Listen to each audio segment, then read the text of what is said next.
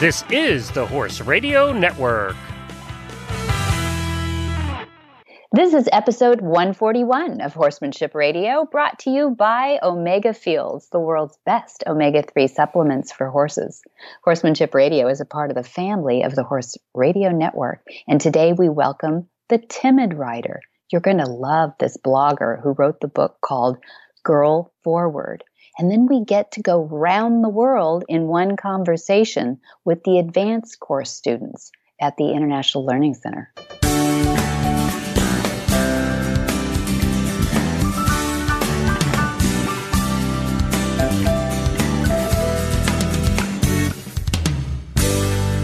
This is Debbie Loucks, and you're listening to the Horsemanship Radio. Thanks for joining us. Horsemanship Radio airs on the 1st and the 15th of the month, and I have my producer Jen with me today. Jen, do you have vacation brain yet? I do. I'm glad you're honest. I do. We as we record this uh, episode segue, we are preparing to go on Glenn and I's bucket list vacation to the UK. For the both of us, it will be our first time off the North American continent. Yeah. Is that right? Yeah. I I haven't asked you anything about this. So Yeah. I know you're going to England, correct? That's right. We're going to fly over and we're going on vacation with some friends. We're going to go and uh, do London. Yeah. And then we're going to skip across and take the train north and do Edinburgh. Oh, good. That's cool. So That's cool. excited. You'll love that. Yeah, it's a beautiful area too. And how long do you get to get away? We're going to be gone for about 10 days. Um, Oh, that's perfect. Yeah, Perfect. the entire trip was predicated upon getting tickets to go see the Royal Tattoo. And what is the royal tattoo? Well, anybody who's ever gone to YouTube and Googled bagpipes Oh, has okay. probably seen video of the Royal Tattoo. That's where the dramatic, beautiful bagpipe bands Hmm. uh, are playing on what looks like a soccer pitch at the base of a castle.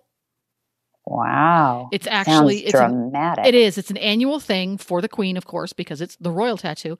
And her, I guess it's her official band. I'm sure. I'm sure. I'm anybody who from Europe who's listening to this. I'm. I have all the terms wrong, but I'm an American. I'm a tourist. You can forgive me. yeah. Official might not be the word. Is that what you're yeah, saying? But official might it- be the way, but it's her. band. It's her. Her guard. And they Oh. do this thing. And in American terms, it's like watching a marching band at a football stadium. That's the scene, except it's a Mhm. bagpipe band. And it's at the base of Edinburgh Castle at Hmm. night. Oh, how beautiful. Yeah, and How Glenn and I have wanted to do this our entire lives, and Yeah. uh, for some reason, last year we finally said, you know, it's not going to get any easier. Let's just go do Yeah, exactly. You got to do it while you're young, kids. Got to do it while we're young kids. There we go. Now, now, be honest here, and this is a totally, uh, you know, I don't know which way you're going to answer this or not, but do you go there? Are you going to see this royal tat because you, you know, the Edinburgh Castle and the night and the beauty and the splendor and and just what an opportunity, or do you really love the music? Both. Oh, wow! I Both. really thought it would be one or the other. Now, w- way many years ago, Glenn and I attended a uh, bagpipe and Scottish dancing competition, a Mhm. Highland Games Mhm. in Fairhill, Maryland. Now, does attend mean participated or Attend as spectators. okay? Just didn't want to picture that. Yeah, and it was held at the Fairhill Race Course in Fairhill, Maryland, which is a turf Mm. course Okay. out in the beautiful countryside in Maryland. Hmm. And part of the competition, the bands all get together, and there's an official name for it, which I'm not remembering. I think they call it the Mass. Now that I'm thinking about it, but all of the bands, and there were probably between two and three hundred bagpipe players and Wow. and drummers, and they start. If you can imagine a race course with a long, um, the long stretch that comes in front of the grandstands, they start at about a mile and a half, two miles away, and they come up over the hill, all playing at the same time, marching, which Wow. you can imagine the sound. And Yeah. that we were smitten, and ever since then, we've both loved going and watching bagpipe bands and bagpipe pipe com- competitions and things like that. And for for us, at least, this is kind of the ultimate in that. Yeah. Yeah. This is this is your mecca. So, and how many years ago was that?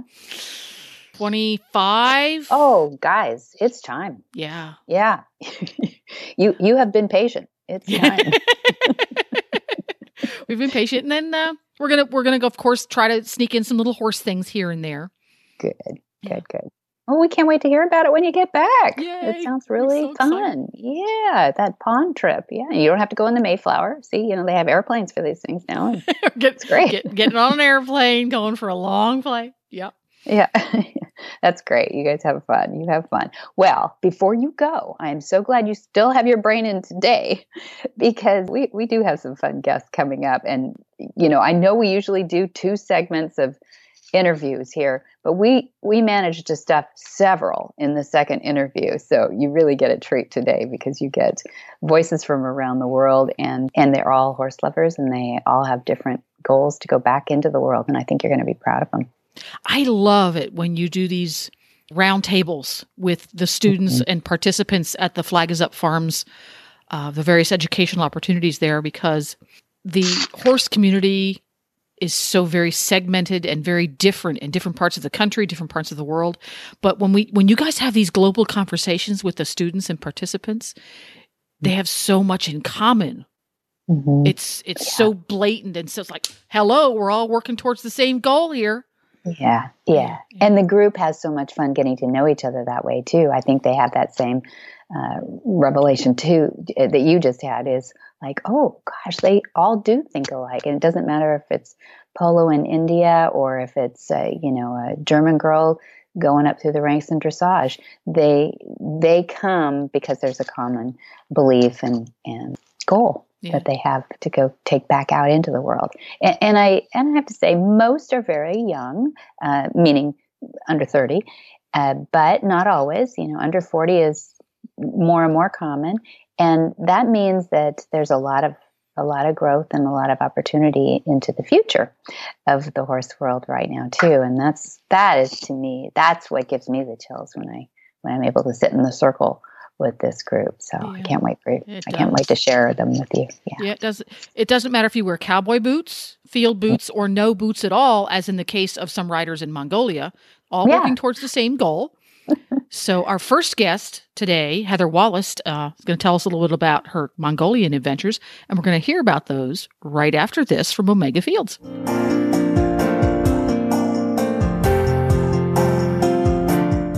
Hi, Joe Camp here to share about Omega Fields.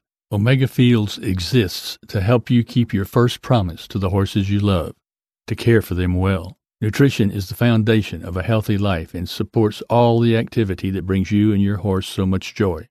Omega 3s from flax are the cornerstone of that foundation. So, coupled with the finest ingredients in their proprietary Pure Glean flax stabilization process, they created Omega Horseshine, Omega Horseshine Complete, Omega Nibblers, low sugar and starch, Omega Antioxidant, and Proventum Probiotic soft treats.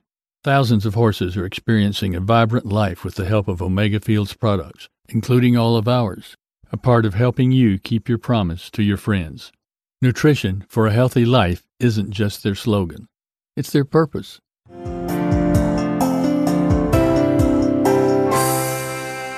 Heather Wallace is the writer and photographer for the award winning blog The Timid Rider, which focuses on the struggling confidence of a returning adult equestrian. She's the best selling author of Confessions of a Timid Rider, which detail her insights about being an anxiety ridden but passionate equestrian. And Girl Forward is the tale of one woman's unlikely adventure in Mongolia. In her spare time, of which she has very little, she spends her time with her husband, three children, two dogs, and a pony. You can follow her on social media at Timid Rider or timidrider.com. Well, welcome, Heather Wallace. I'm so excited to talk to you about Girl Forward and all the things that you're doing. How are you? I'm good, Debbie. Thank you so much for having me on Horsemanship Radio. Hey, it's a first. I- I'm remiss. I'm glad to have you on finally. yeah, you're you're a extraordinary blogger. I love that you have horses of your own, so you're not just yakking about them, and and a photographer and all the creative side. Are you more of a visual person? You must be. I'm I'm a very visual person, and I learn better while watching others, and then kind of taking that into myself and and trying to replicate it. Yeah, yeah, and you you do that very well. Not not just the copying other people, but I think the amazing photographs and and words that you put and the pictures that you put in our heads are really fun. I had fun reading Girl Forward, and uh, you know I do want to jump into that. But I think this this is fascinating. Uh, this journey that you took, this adventure that you took to Mongolia, and I thought we could just get right into that because I think when I first heard Gobi Desert Cup, I thought Mongolian Derby, and it's really different. I mean, this one is co founded by different people. It's been around since what, 2017? It's pretty new. Yeah, yeah. I think the Mongol Derby has such a, a long-standing reputation. I think we uh, the Gobi Desert Cup often gets confused, but it's a very different event. So it's it's it's very cool. It, it actually it was started by uh, in 2016 because one of the riders of the Mongol Derby was like, you know what? She she started talking to one of the veterinarians there, and they were like, we can do something mm. more endurance related, and they formed the Gobi Desert Cup together after meeting in Mongolia at the Mongol Derby. And mm. so they took everything they loved about the Mongol Derby and a whole bunch of stuff they really wanted to improve and to uh, showcase about Mongolia. And so they put the Gobi Desert Cup together, and the first race is in 2017. Got you. Yeah, I didn't know the history of it, but uh, so it's Nara Adia. Is that right? Correct. The veterinarian. Okay, he's the veterinarian that was based in Mongolia, and then you've got an FEI three-star endurance rider, Camille Champagne from Australia, right? Yes, she's French Australian. she's based in Australia, and um, she she is an FEI three-star rider. And when she completed the Mongol Derby, she was just her her journey through Mongolia totally touched her heart, and she was so inspired. And they ended up actually Nara went to her and he asked her about uh, putting something together, something different, and so it's 480 kilometers, which is about 300 miles over six days, and it's it's a it's a proper endurance race. Mm-hmm. Yeah, it yeah, sure so, is. yeah. from, from some of the descriptions, you endured a lot. Yeah. Yeah, and I wasn't even riding. yeah. well, in a in a Russian truck or you were, but but but I love that that there was a different take on this. It's um it's actually a huge economic and social impact to the local people. Do you want to describe that a little bit? Yeah, well, that's the goal. I mean, the whole goal of the event is to support the local nomads and their their dwindling lifestyle. They've been living in the countryside uh, in the nomadic culture since you know by the time of Genghis Khan, and unfortunately, a lot of them are having to move to the cities just in order to pay for schooling uh, because of desertification in the Gobi Desert. So, the whole role of the Gobi Desert Cup is to support the Mongolian Horse and Nomad Foundation, which employs about 50 Mongol nomads and supports them and their livestock and their families through this race. So it's really amazing because it's it's not just a race; it's a it's a cultural experience, and it's something that gives back immediately. Mm-hmm. Yeah, yeah, and like 130 horses affected, something like that. I read somewhere. Yes, last year the 130 horses that were trained, conditioned, and fed for the race, so they got extra feed, extra conditioning, something that they normally wouldn't have, extra training as well, so they can be a little bit more well versed for our Western riders because mm-hmm. not everybody wants to get on a wild Mongolian horse and just take off into the distance. We didn't really think that that was best for the horses or for the people involved. So yeah. we yeah. wanted to make sure it was quite safe. And so uh, they go into training for months before and after. So it's not just for the two weeks of the event that these people are employed. They're employed for, for several months before. And it's, it's quite amazing. It's the same people every year and the same horses even it's such an interesting breed too. Uh, things that I didn't know so much about how they handled the breed that um, that mostly there. Tell us the difference between feral and wild when it comes to the Mongolians. Oh, that's a great question. I actually just did an article for Holistic Horse on that very oh. thing. So basically, wild is is a horse that's never been trained, touched, uh, that lives completely free of human interference where uh, the Mongolian horses are largely referred to as semi-feral because while they live outside, they live unfenced. They are gentled to uh, to work, and they're usually broken around one or two years old. Only the only the males are ridden. Mm-hmm. The mares are kept separate and special, and uh, but they're they're handled from a young age, and so the Mongolians will handle them in a way that still keeps them relatively feral. They don't have a lot of grooming. They only tack up on the left side.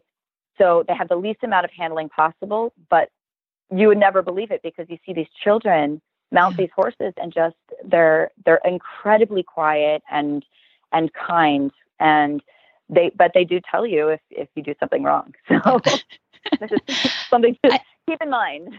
Yeah, warning. Uh, I love the line that you had in the book about, uh, you know, just give me a horse that a child can ride, and you go like, oh, that's right, all the riders are children here. They're the light ones up there, but but yeah. interesting, right?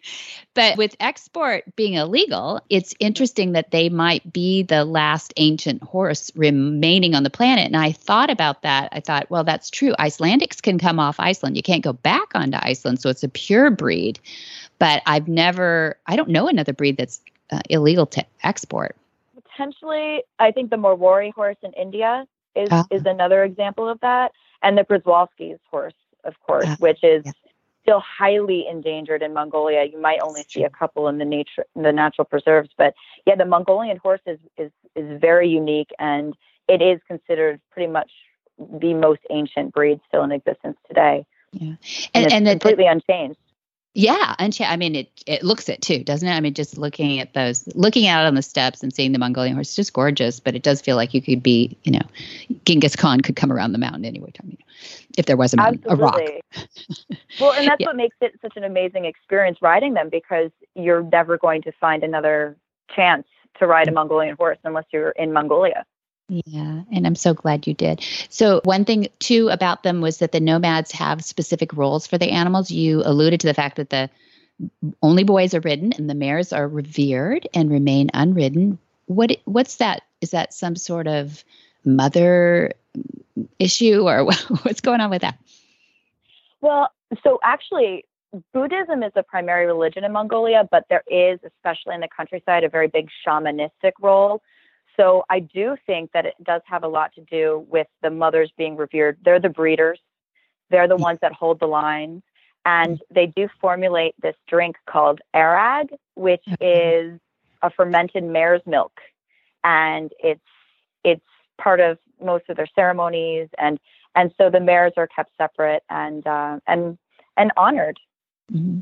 Yeah, that's nice. Yeah. yeah. and that's true. And they probably don't want to lose that airag. So um might be the only thing to, No, they don't. to, to, celebrate with on Saturday night. But uh, and and the stallions are the pride of the herd and used for horse racing, which is interesting too. I so exclusively is are there no geldings in the horse racing?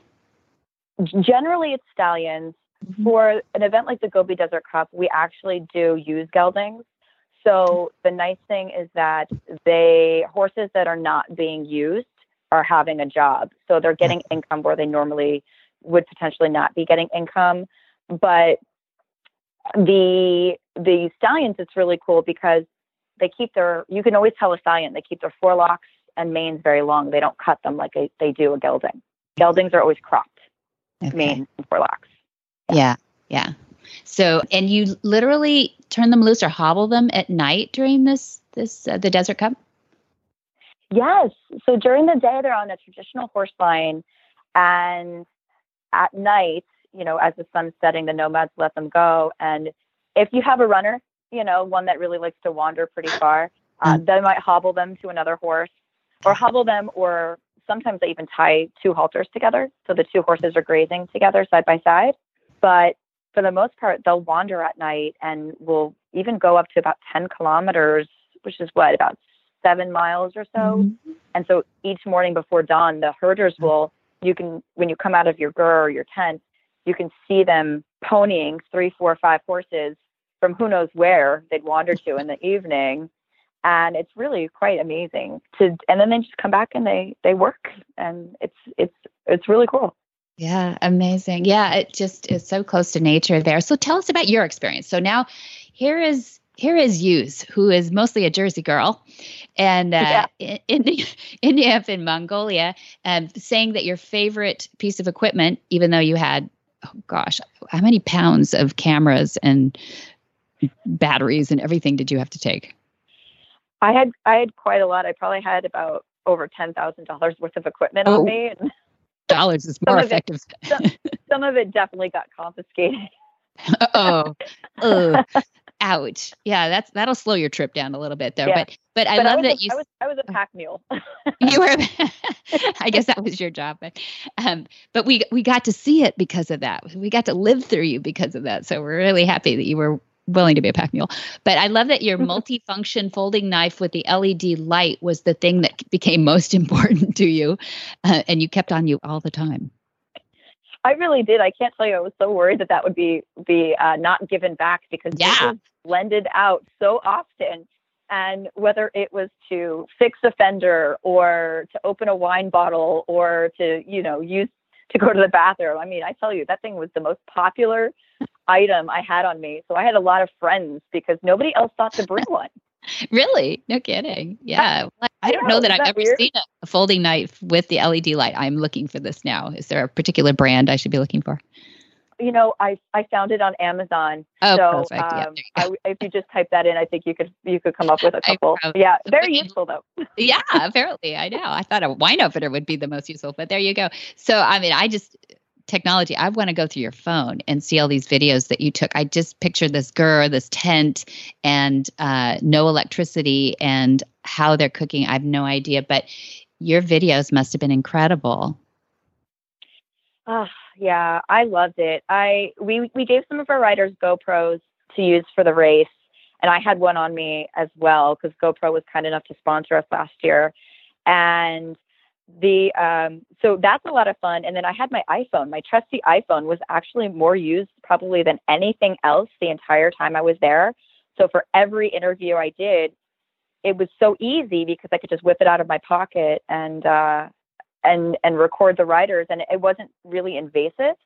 Uh, mm-hmm. they were used to seeing me around and talking to me. So you know and everyone's used to seeing iphones so mm-hmm. it wasn't as intimidating i think for the riders to talk to me or the nomads because they were so used to seeing that equipment that it, it wasn't it wasn't yeah. scary yeah that makes sense as opposed to that i don't know foot long camera that you had was amazing. Yeah. Um, on, the, yeah, on the cover of your book, by the way, so people see that. But I, I like this part too that you talked about just briefly about the at base camp that you had the pleasure of watching herders demonstrate their horsemanship skills, and they were very extremely calm and um, and and there was just some unique aspects of that. I'd love for you to talk about. Yeah, I you know I'm no horsemanship expert, Debbie, you know, I mean, but it was really, really cool for me to see how how their traditions haven't really changed at all. And we did have a couple of people who were really into horsemanship there. So it was nice to see. But basically what they would do is they they build a portable round pen just temporarily out of sticks.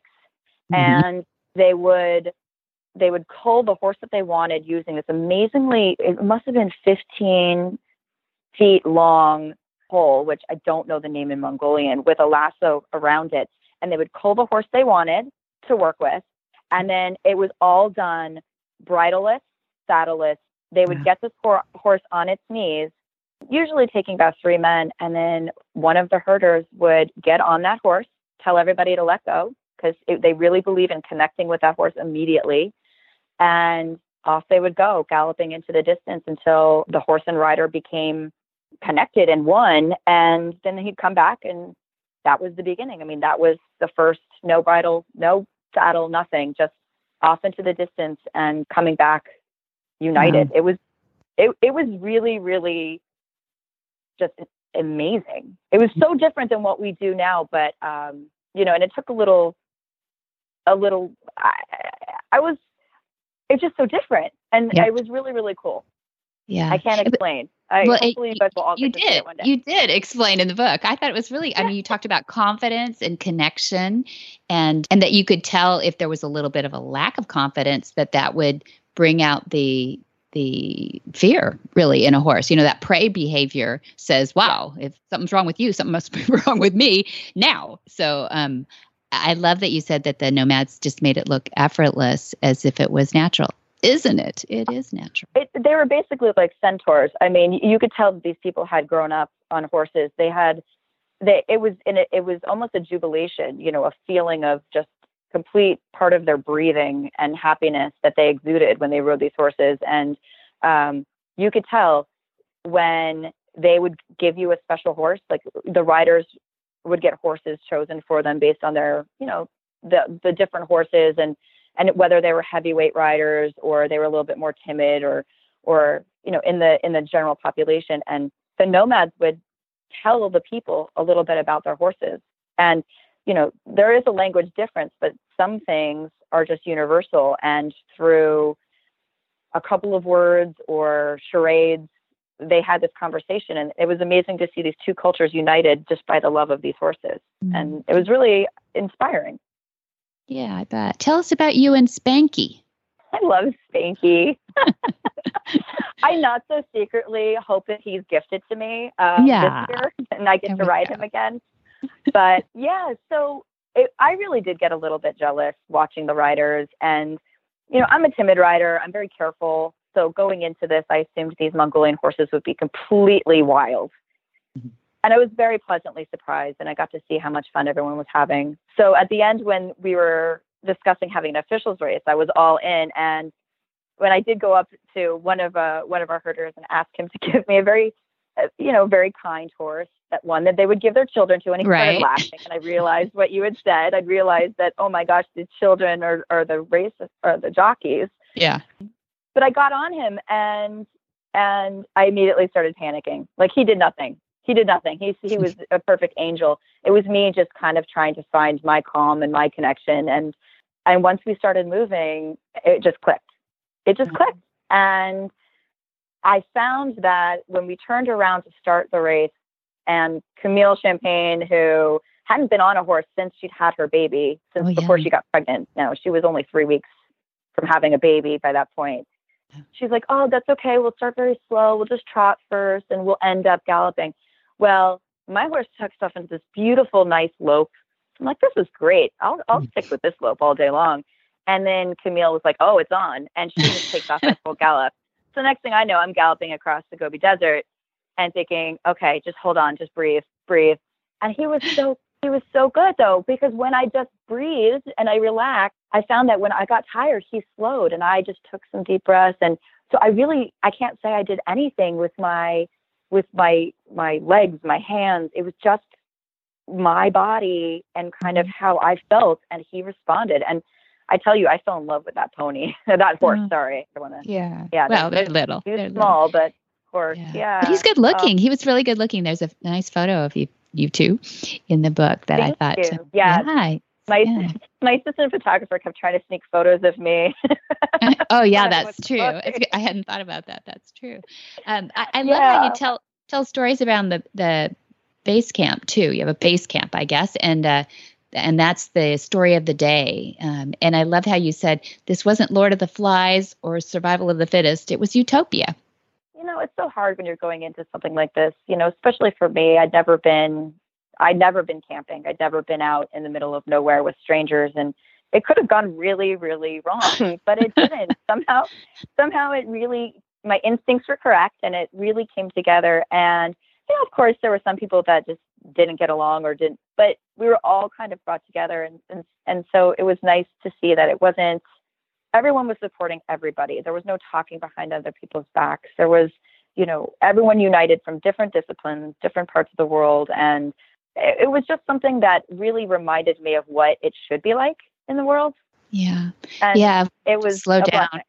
Yeah, uh, that is that is a blessing and and thank you for sharing it. Thank you for going out there and sharing it. I think what's fun about the book too is I think you're very relatable. I think all of us see parts of us in you and and you're experiencing it. So you kind of feel like you're part of it. I mean, we we feel like um, you know, we all kind of smell like the barn a little bit and, you know, have hay stuck out of our pockets and stuff when we go home. And, you know, all of that is you in the, the kind of US based look or mostly global look. but um, but going there, all of those inhibitions just that just didn't matter. Just all those different things fell away, and that you were just able to live in the moment. Well, that is the, probably the best compliment you could give me because, you know, when I write, I write from my own experience, but I write to share my story in the hopes that other people will will will be entertained and also maybe learn and and maybe try to do something themselves that maybe they didn't think they could n- normally do. So to say that is is really thank you. I appreciate that. Yeah, no. Well, thank you for writing the book and sharing all of that. And you know, people can find it. I mean, you've you've got what was it under the distinction of a hot new release on Amazon? It's a bestseller in three categories. You won an award for the Film Festival, which is big, and so people will want to pick up some of the other stuff that you've read, and they should read your your blog. The book Confessions of a Timid Rider came from the blog The Timid Rider, right? That's correct. Yeah, the Confessions of a Timid Rider was really the first book that it was very difficult for me to to share. It was very easy to write, but it was very difficult for me to share. It was probably the most personal thing I've ever written, and it it came from my blog, The Timid Rider, which you know is all about confidence and and returning to writing as an adult. In my experience, and so, but it really gave me it, it almost gave me a, a paved the way for me to go and do this and go to Mongolia because I realized that I'd always wanted to write a book and I was always scared to do it. And doing it, was like, well, what else can be scarier than this? right? That's true. I don't know. it's such a personal thing, right? So, yeah. And I'm lucky. Yeah. I, I have to. I have to be honest and say I am lucky that my husband was willing to to to take on my you know our three children for for two and a half weeks so i could go off to a place that you know is in the middle of of, of nowhere really and mm-hmm. with with not a lot of electricity or cell service and i yeah. can honestly say i wouldn't have been able to do it unless i knew he, they were all well taken care of at home uh, supporting me sure. yeah that's true oh come on you didn't think about him a minute did you I did. I did. Oh, I'm sure. I I did. I had a funny. I have a funny. My oldest, who was who was nine at the time, she made me, I, I couldn't talk to them for three days and I finally got a signal. So I called them and she gets on the phone. She goes, put, put on your assistant. I need to talk to your assistant. I'm like, uh, okay. You know, I maybe only had two minutes. And uh, so I put her on the phone with Dr. Julie Kemp, who was my assistant photographer. And uh, she's also a veterinarian. And she's from Australia. And my daughter just gets on the phone and she goes, tell me the truth. Is my mom okay? Oh. She just, she didn't believe I could camp. She didn't believe I had it in me. Well, I think it's pretty amazing that you never camped. That means you've never like, you know, found a hole somewhere or pulled up a rock or pulled up a bush and you know, all those things that we take for granted that you've got to do before you go to Mongolia, right? right. Well, I tell you, the biggest problem I had, it wasn't going to the bathroom. It was figuring out that darn camp shower. Oh. I could oh. not oh. figure it out. So the good news is I brought some baby wipes with me and I Perfect. used that a lot. Perfect. Perfect. I love camping up in the, you know, the mountaintops and we go with girlfriends and I tell you every year we're like, okay, what kind of wipes did you find this year? Lavender or what is, is the biggest thing we, we, uh, you know, worry about is, are we going to get really good wipes this year? So yeah, good for you. Well, I'll give you a hint. If you can find eucalyptus, they also will uh-huh. repel insects. So that's oh, for you. No mosquito bites on the bum. That's a great idea. Exactly. That's my gift to you, Debbie. Thank you. You're so sweet. You really are. You really are. Heather Wallace, it was really fun to have you on Horsemanship Radio. I hope you'll come back again. You don't even have to go to Mongolia again to come back on. There's lots of good stuff you've got going on in your life I love to hear about.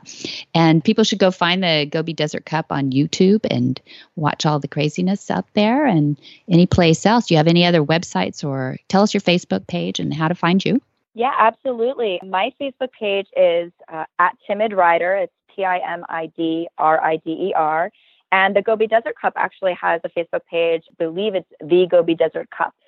So if not, it's, it's at Gobi Desert Cup on Facebook. And that's where everyone could follow along at this year's event because I do post updates and interviews as we go through Mongolia. Great. Okay. So and you'll go back. It sounds like you might go back even in a new status. Yes, that's right. Well, so so this year we're actually filming a documentary, so I'm going to be a producer on that and I do have it in my head that I think I need to ride this thing myself and really challenge myself because I can't let all the riders have all the fun, can That's I? That's right. We're cheering you on. Us us timid riders and us us US based, you know, non-campers, we're cheering you on. Thank you, Debbie. I so appreciate you having me on and, and talking to me a little bit about my trip and my book. Yes, in your book. Go girl forward.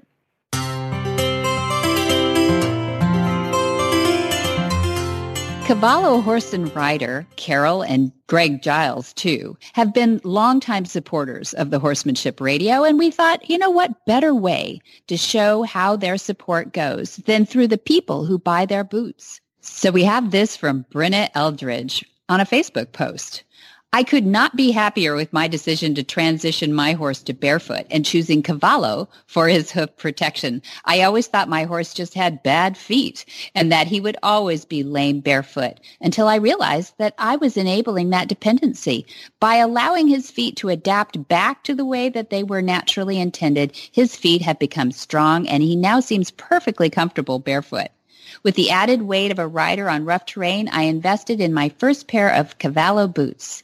I went with the Trek boots, and they fit him perfectly. I was able to do anything that I could do in metal shoes, and I have no longer stress over him losing a metal shoe and damaging his hoof when removed. The Cavallo boots have provided him greater shock absorbencies when riding on hard ground, and so far, whether it be on trails or in the arena, he seems extremely comfortable in his boots.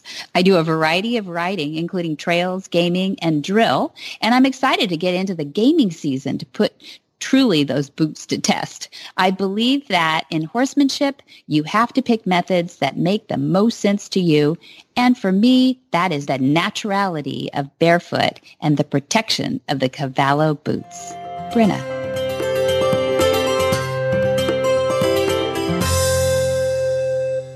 The advanced course students at the Monty Roberts International Learning Center have earned their way to the advanced course of horsemanship at the center.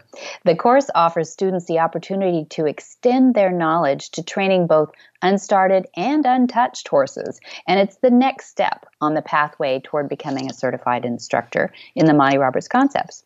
I was able to sit down with them recently to hear what brought them to Solvang in California, but from all over the world. Well, welcome. I've got Denise Heinlein here and a class full of advanced course students, which is always really fun to come to Solvang and see you know, people from all over the world. It's always seems to be pretty international, this class. Plus, it's fun to see the advanced levels that are happening around the world. Uh, people who are dedicated to, te- to teaching other people to be better with their horses. So we're real excited. I've got Denise Heinlein to say hello. Hello, Debbie. How are you? How's this class going? It's uh, fun. Like as you said already, we have a lot of horses in with very interesting uh, characters.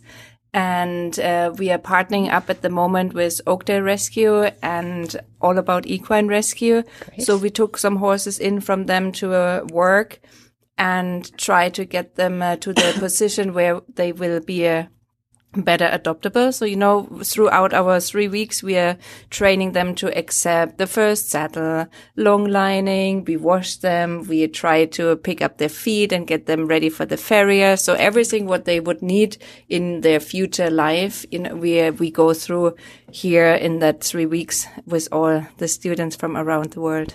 So these are not well trained horses. Tell me what their baseline is. Do they come in pretty much untouched? We have some untouched horses. Yes, we have three Mustangs which never had a halter on or they don't have any experience with people, which is super interesting. So Toby and Martina, they are two Mustangs, which are showing us a lot of, or teaching actually the students a lot of horse behavior. So, which is quite interesting. And then we have all the starters here who came in already a halter um, leadable and uh, we could approach them, but they were quite shy. So they are all second generation Mustangs, which used to come from the Dreamcatcher Sanctuary. So they have had, like in their past, they've been living a untouched life. So we haven't gentled them, but they came down here, you know, just um, little hands-on experience. A little hands-on experience. So they they were loaded on a trailer. There's a lot of probably negative experience with handling and some of these rescues too, right? I mean, it's not like they they're that unskeptical of people? Well, you never know, especially with the Mustangs, you know, since they are going through the branding and like to go through all of those chutes uh, in the in the past handling. I mean, you never know what they go through in these situations. I know that up at All About Equine and Oakdale Rescue, they take really good Yes. care about their horses. So everything what uh, has been uh, happened to the horses when they came to the rescue, we don't know. You know, some of the horses, they do seem to have a few issues, but you never know what kind of caused that, you know, where mm-hmm. did they get scared in, in their way to us? Could have been an injury, could, Could- have been a lot of things. Yeah, I mean, you never know. And since it is so that they are, some horses also, you know, when they've lived their life, and all of these horses we have in right now, they're older. So when they live their life as a free roaming horse, and then suddenly we are coming and uh, we ask them to accept our guidance, you know, they're like, Hey, wait a minute. I've been really well off there by myself. so sometimes it's just that as well, you know, to, to convince them step by step that we mean well. And all of them uh, love us so far that we can go in, brush them yeah, and pick up the feet and they're friendly now with uh, all of the students and uh, they all have a project horse throughout the three weeks. So everybody probably is ready to take them home if they could. but yeah, it's an ocean in between for most of us. There. That's why they hopefully find a home here in America. And So they yeah, are adoptable. they are adoptable. Yes. And uh, and all about equine and Oakdale can give information about that. We could put those in the show notes. If Mm-hmm. Yes, you find some uh, of their images on our Facebook page as well. So if you want to come and have a look at Monty Roberts International Learning Center on Facebook, there are some nice photos of the horses. But then you visit the website of the rescue centers, they're gonna have all the informations up there too. Okay. Well, you've got an intern with you who has been through this process before, has been sitting in the seats that your students are sitting in right now. Would you like to introduce Hello. yourself, Manji? yeah. Hello, Debbie. This is Manjeev, and uh, I am an intern here working on the horses. It was a bridge between the student and instructor. So I'm going through that procedure, going from one phase to another phase, and it's quite interesting to know what happens in which side of the corridor. Tell us a few of the names of the horses that they've been working with this week. You all have been. Uh, yes, we have a very interesting uh, teachers with us, as we say. They're not horses for us because they're teaching us all the time. Yes. Yeah. So we got starters. Starts from Uno. He's a very beautiful looking quarter horse. Then we have Tegan, which is Mustang. Mm. Tay is again a Mustang. Like most of them are Mustang. It's only I think probably one we have as a quarter horse. Mm. And then we have Gypsy, Fancy. They are very beautiful looking and now a very good character because we've been working on them and as you say like all the students are working with them and they shape them very well we understand very well i think they're looking for the good home Yeah. Good. Good. Okay. So people can go look. If you can understand Majiv as well as I just did sitting next to him, then um, you can go to those um, rescues and maybe ask about those. definitely. They'll, they'll carry those names over to the rescues. Yeah, we we took the names on, so they are uh, that's their names. That was their their names. name, Very good. Very good. Okay. I will share, I will pass this around. And if you'll introduce yourself and tell us a little bit about how you got into horses, and then um, we'll go another round with another question. So I'm Thibaut. I'm uh, from France. I really got into horses and into education of horses when I was about uh, 20. I was working in Greece as a wrangler. Greece. Yeah, and till the point that I I um, had the opportunity to to well not break but start a horse because Very good. I didn't really like how they did it there, and so I couldn't. It couldn't be worse if I did it. So I, I asked if I could do it, and uh, um, I realized that I had a lot to learn.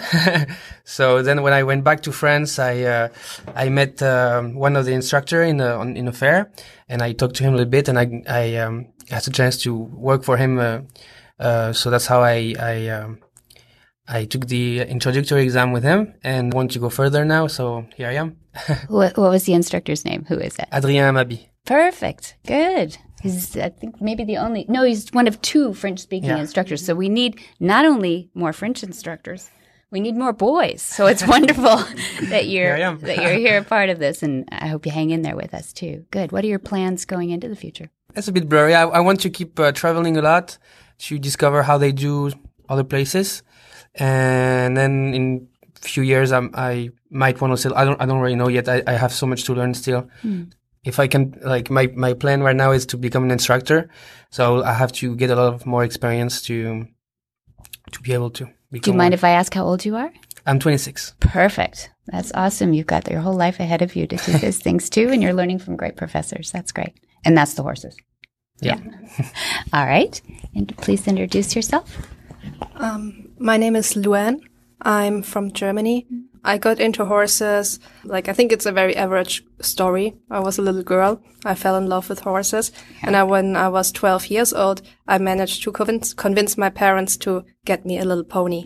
She was very lovely, or she is very lovely. I still have her. Oh, good. Um, then I went on a break with the horses and the horseback riding, and now I'm back and I want to do it professionally. Great. Professionally. And is that, does that mean showing competitions? What? No, like Training. training, training the horses with the Monty Roberts concepts. Excellent. And what, what's the disciplines that you think you'll get through your barn?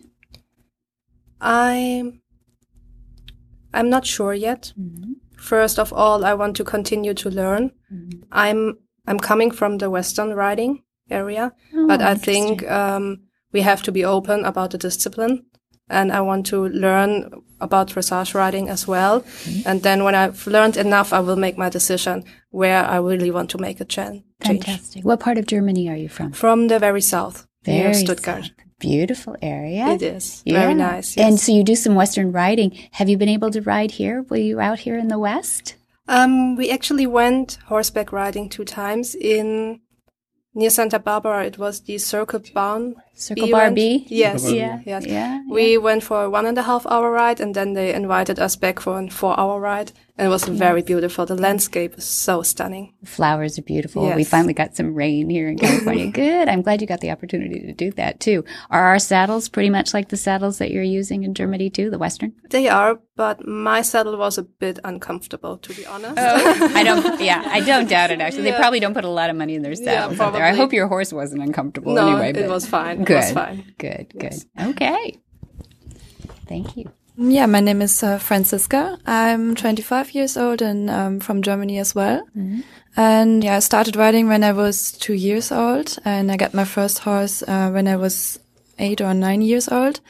And the owner of the horse um, always hit the horses, and it was it was horrible. And uh, she wanted to teach me to to hit the horse as well.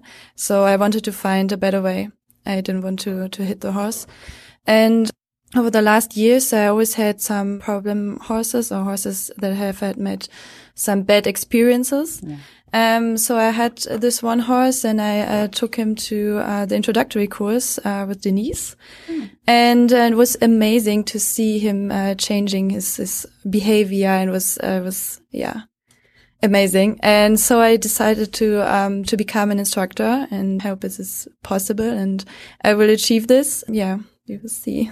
Do you want to take it back to Germany then? Is that what your your end goal is to train? Yeah, I would love to train those difficult horses, um, because it's, it's so beautiful to see them getting better and to, to solve the problems. And it's, yeah, it's, it's more better than just starting horses. I mean, it's, it's always good uh, to be around horses, but it's way better to just change horses that ha- had never the chance to, to get, um, to get a, a good training or to be, um, yeah, to be understood. This is good. Yeah.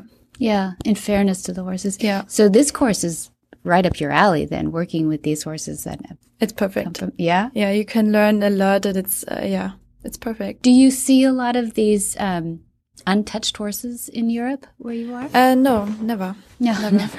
um, I think we have some uh, wild horses in Germany as well, but I never saw any wild horse. So uh, I never touched a untouched horse. Uh, this is the first time here. Uh, it's a great feeling.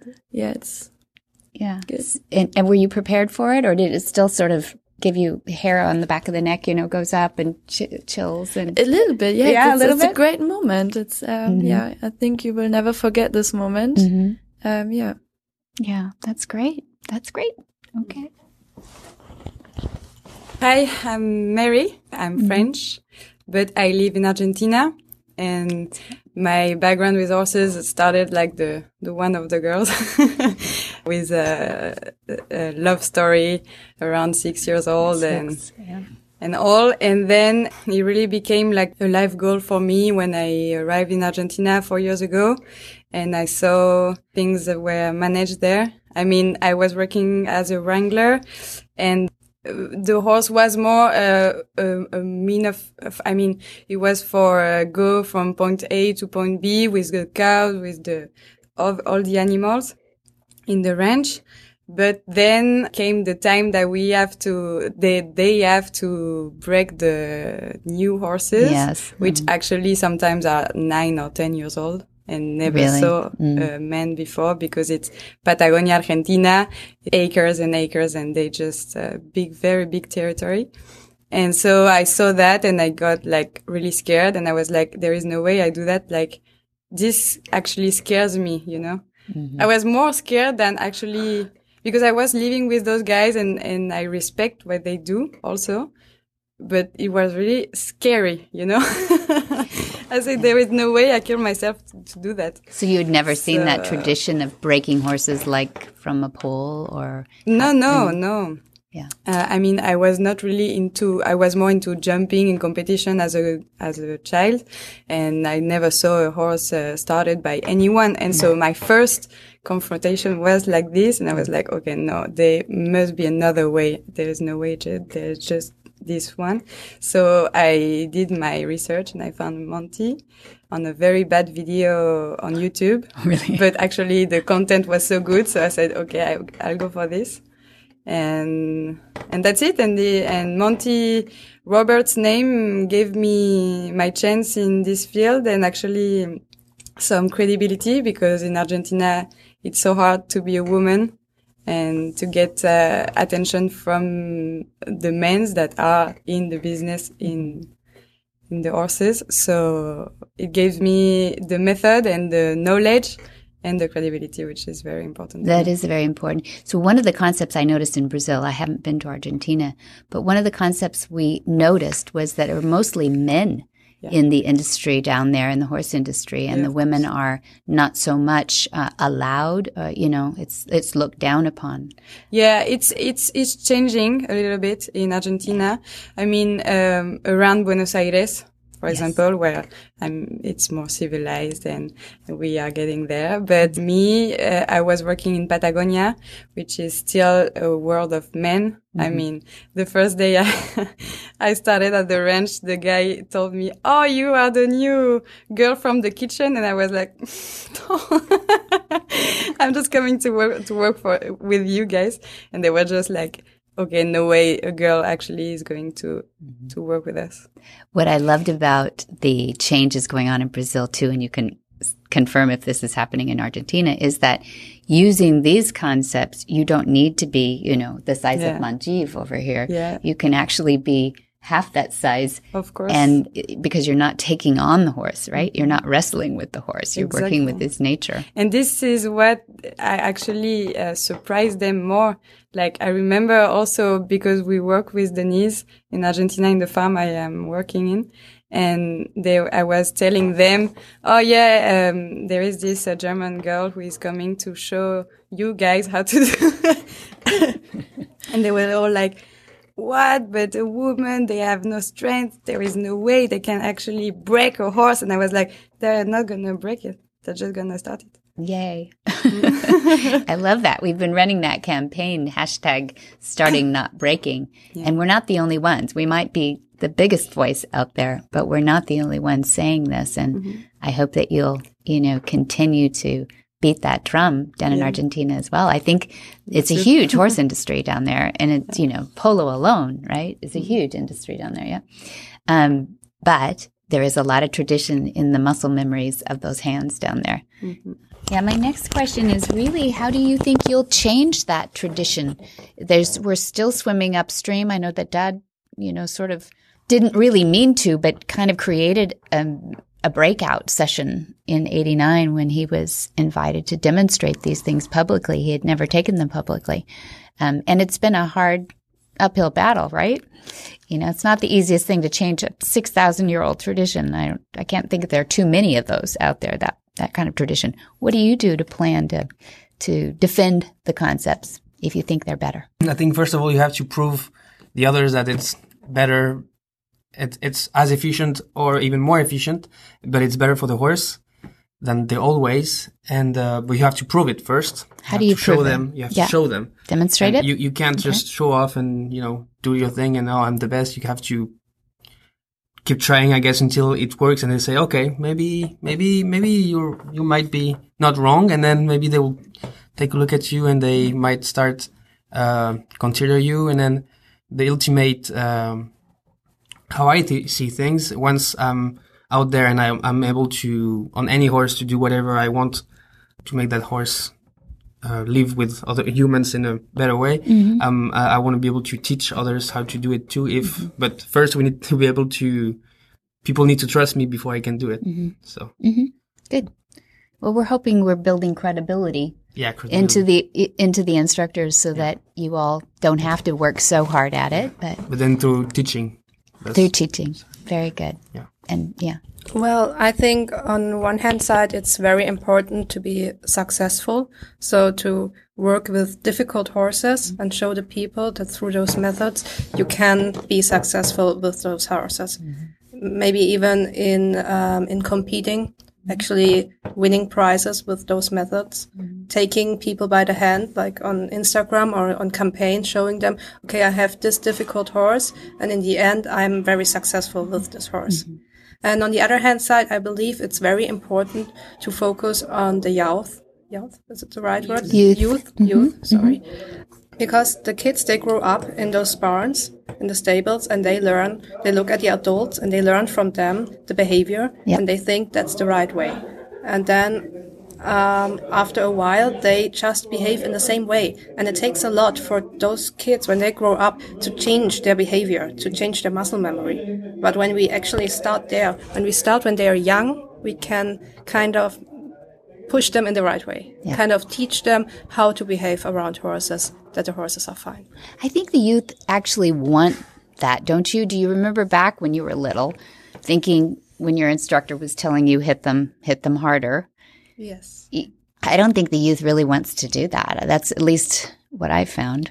I most recently met a girl and she um, grew up and he, she was told to hit her horse Yeah. very badly. Mhm. And she teared up that moment she told me that story. Mhm. That she had to hit her own horse. All these so years badly. later. Yes, Yeah. all these years later. And she wants to change too. Yeah. She wants to learn about the concepts too.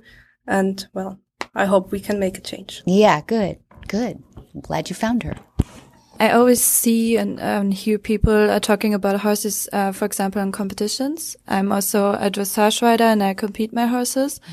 And there are many people who just sell their horses when their problems arise. So I think it would be a good way to um, show them when you have a difficult horse, you can train this horse to solve the problem, and you can also go on competitions, do whatever you want because the horse also want it and you, don't have to, to hit or to force your horse to do what you want them to do. And I think this, this area, this competition area, maybe to just, yeah, show, as uh, Thibaut said, you have to prove yourself and yeah, to, to have a good example. Um, yeah, to let them, to let the Who's a- others see. yeah, who's a good example do you think out there right now competing at a high level? Is it like Charlotte Dujardin or who do you look up to? Well, um, in Germany, for example, um, there's Ingrid Klimke. Um, she's competing on the highest level in dressage, jumping, and um, I think she's really fair um, to the horses, as we can see. Well, you never see everything, but I think she's she's really fair to the horse, and um, I think it's getting better. Um, there's a few people who are really um, fair and good to their horses and competing in a high uh, on a high level. Um, but it's getting s- just slowly better, um, and it has to have to to be improved. Do you think since most of you have been at this for a while with horses, even though you're young, you've been with horses for a long time, do you think that um, trainers are becoming more open about their techniques, even at the high level, because this is sort of you know, giving away their secrets a little bit. Yeah. Mm, yeah, I think one point is uh, also the social media uh, Mm-hmm. time now because um, when someone um, I don't know post a picture of of a horse uh, ridden with um, or this is just a bad moment, for example, Mm-hmm. and you show this bad moment. There's so there are so many people who talk bad about it, Mm-hmm. and I think this is also a reason why people become better and that they want to to just uh, behave fair. Okay. But being fair to the horses is the Yeah. important point, right? Yeah. Yeah. And so I, transparent, you know, like Mm. that. And you people, you cannot. I mean, once it gets uh, out there, you Mm-hmm. can't like put a Mm. stop to it, you know, and therefore you have to be more careful. you should be. Yeah. Mhm. So the reactions are yeah, Yeah. heavy when you have uh, when you you show a bad picture and no one wants this. So Yes, yes. You know, I haven't heard a lot about the rollkur for a while, but that was, you know, that was one of those things that everybody was trying to pick on, you know, with uh, overzealous sometimes, I think, but that you can't really get away with a lot of that anymore with um, Yeah. the media as it is, not just social media. It's Yeah. everybody has a camera, everybody, you know, puts it out there. Yeah. Yeah, especially in competition, so everyone can see how you ride your horse and um, can take a picture and upload it on the internet. So What do you think about the judges? Do you think the judges are as important a part of that component of change? Yeah, definitely. And I think they have to change a lot, especially in uh, dressage competitions. There are many people who are talking not kind of bad about the judges after, for example, someone is riding and uh, you could saw this one riding outside the arena and he was not fair to his horse and then he's competing and he gets uh, really a good grade. And this is not really fair at the moment. And I think they have to be more aware of, um, of everything what happens around the competitions. And, um, they have to, to just stand up and, and say a word and don't be afraid of the reactions maybe. Yeah, I think it's, it's a hard business. It's difficult to change uh, everything, but maybe in little steps it's possible. Yeah, You have to try. Yeah, absolutely. That's great.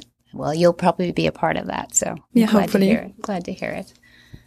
All right, Mary. Yeah, I think exactly as they say, all we have to be good, and I think this course uh, actually helped uh, helped us a lot, and we are ready now to get uh, home and work and work and work, so we can be as good as we need to con- to convince the other um, people. For the challenge of Argentina and and South America, I think uh, we need to be a team with the others. I mean, Denis started this year. Uh, there is Melanie Suillaga. There is Miguel Lupiano in Brazil. So there are a lot of people there already that want to to make a change there and can because uh, there is uh, knowledge of horses and and people wanting, but uh, you also need to know the place. You know, you need to know the people there. You need to know the right influencer. So through the the ones you want to to to to put your method in and to try to to convince the whole country by them. So it's nice because Melanie and I, we really know the place and, and we have Denise as the, the, the big knowledge there. So, I mean, it, mm, more the time goes on and more we become strengths and we, we will be able to, to achieve this goal, I think. Yeah. That's very hopeful. Yeah. Thank you all for uh, being a part of this today and being a part of the future. Whisper the language of the herd. Listen, you don't have to say a word. It's time for Jamie Jennings to fetch an email from Monty Roberts' inbox and share a morsel of Monty's wisdom in a little segment we like to call Ask Monty. Leave this world a better place than mine. The magic in the language of Dear Monty, since I began to ride over 60 years ago, I have almost constantly been encouraged to carry a whip. In some cases, horses that were always whipped don't tend to respect the rider unless he carries it. I was taught to use it too, and it can be very effective in getting what I want from the horse. I never really liked to use a whip or crop as we call it. And around age 17, I rode a horse who had been spoiled. Once, and there was no trainers about, I commenced riding using the crop only when the horse refused to obey my signals, otherwise using natural aids only. At the end of the hour, I rode with no further use of the crop and indeed rarely ever used it or carried it again. For many years now, I always ride every horse without carrying a crop and almost always have no need to ask for one. I am most definitely of the opinion that any horse trained without punishment will never need punishment. Many riding schools in Britain insist that riders carry a crop. I rode one thoroughbred horse who had been sold cheaply to the riding school because he was dangerous and bucking people off. I didn't carry a crop, and although he bucked initially, he didn't throw me, and after a few rides, he stopped bucking. He was a marvelous ride. The week before I first rode him, I watched him dispatch one of our trainers. When he napped, she hit him, and she landed about 10 feet from where the horse was standing. All I thought was, don't carry a stick on Malone. I do believe that any use of whips, sticks, or crops is unnecessary and counterproductive. I equally firmly believe that if they were not used, they would never be needed. Do you agree? Monty's answer. Thank you for sending me the story of your journey to take violence out of your enjoyment of riding horses. Your honesty is refreshing, and I am glad you shared your inner dialogue about respect for the trainers versus respect for the horses.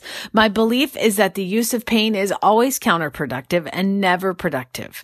One can disagree with that notion, but that is where I stand. And as the world turns, you are seeing more and more success coming from trainers who produce less and less pain in the training process.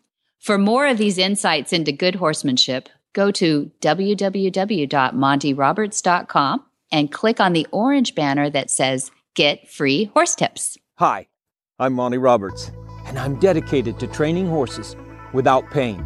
You can learn to do it too on my Equus Online University. Western, English, the beginner, or the advanced rider. It doesn't matter. You can connect with other students online too, on our forum, and there's a new lesson every week. It's a lifetime of learning for you on my Equus Online University at montyroberts.com. What in the wide, wide world of sports is going on here? Where in the world is Monty Roberts? Monty is looking forward to meeting some new friends, two legged and four legged, in September, starting on the 28th at the Monty Roberts Tour at Scottish National Equestrian Center in Oatridge. And then he travels down to Hadlow on October 12th. He'll be at the Hadlow College. And then October 18th, he'll uh, continue his tour at Hartpury College in Hartpury. And then October 20th, he'll be at Myerscough College in Bilsborrow. And if you were not able to commit all of that to memory because you were busy driving your car, cleaning your stall, or washing dishes, you can find all of that and a whole lot more at montyroberts.com. Now, if somebody wants to go over to montyroberts.com and look at the calendar, but they're also going, you know, I really need to check out the university and look at those videos, can they get to ah. Monty Roberts University from montyroberts.com? You know what? We have this beautiful new website and it's very simple. Yes, I think that's exactly right. We have just a very few tabs at the top. Thanks for asking for that because uh, there's about three things that are most often clicked on on our uh, montyroberts.com and uh, about is one of them because I guess people get this like Monty Roberts uh, what, who is that guy? And you know, about it seems to land, and everybody else says, "I just want to go see him." Where, where's the calendar? Yeah, so, exactly. So the, cal- the, the, calendar is right there too, and then yes, there is a online university tab, and that's what you'd be looking for to say, like, okay, what does he teach?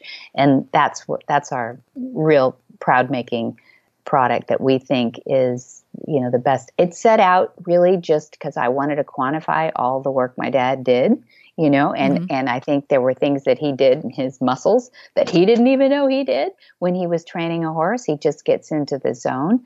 You know you know how masters do. Mm-hmm. they they move the right way they time it the right way and that's what they've done their whole life. That's why they're masters. Uh, but they don't think about it they you know they're strategizing for the horse but they don't think about their muscle memory and how do we learn we want that muscle memory. We want that timing. So we began to film, and fortunately, he's he's fairly eloquent too about explaining what he's doing with the horse. So we get both sides of that equation. We see when he reaches his hand in, or when he doesn't, or how slowly he does.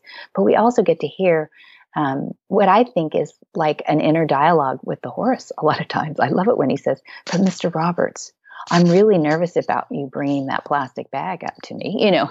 yes. he has dialogue, yes. dialogue in some of these with the horses. And it's good because it's almost like film noir, you know, the horses talking. That's cute, Jen. It is because you know then then you start to notice things like the that left ear going toward that that trainer that's working on on you know the the side that we most often work with, which is the left, and you you begin to notice the eye and you begin to notice the muscles and and all of those are indicators from the horse to us. So it, it's it's a visual medium, you know. Training horses really is. It's really hard to do it by the book. Some people are great, but you know, I think video really tells the story, don't you? Yeah, it, it's so very useful having gone in there and lo- watched lots and lots of videos. And once you get on over there, over to the university, you can search if you have a particular topic that you're mm. curious about or want help with. You can search over there, and there's how many videos up there now? You always know this right off the top of your head. Oh my gosh, five about five to seventy-five right now. Let's round it up. There you go. So, like I said, MontyRoberts.com. You can also call the kind folks at Flag is Up Farms, 805 688 6288. And if you happen to be in California visiting, Flags Up Farms is open to the public. You can go there and visit and see the beautiful facility. Thank you. Yes, so it you, is. So you can just give them a holler. And for mm-hmm. details about today's show, go to horsemanshipradio.com where you'll find links, photos, and more information about today's guests. And we love your feedback. It helps us stay on track, make the show better, find interesting topics and guests. You can follow Monty on Facebook by typing in the top search Monty Roberts. Go over there and like and follow the one with the little blue check marks. It's the official one. Monty Roberts is also on Twitter. For those of you who like to live your life in short bursts, it's Monty underscore Roberts, and the same on Instagram. Beautiful Instagram, Monty underscore Roberts. Yeah, I love that one. get, the app for your iPhone or your Android. Don't miss any episodes. And for the less tech savvy folks in your life, gently take the phone from them, download the app, and then show them how to use it. They'll thank you later. Maybe they'll buy you a pint. Hey, there you go. You really are on vacation brain. I am. That's great. Many thanks to our sponsors too, who make this all happen for us. That's Omega Fields, and that's Cavallo Horse and Rider and MontyRobertsUniversity.com. Be sure to visit all the other great shows too, like I do, on the Horse Radio Network at www.horseradionetwork.com.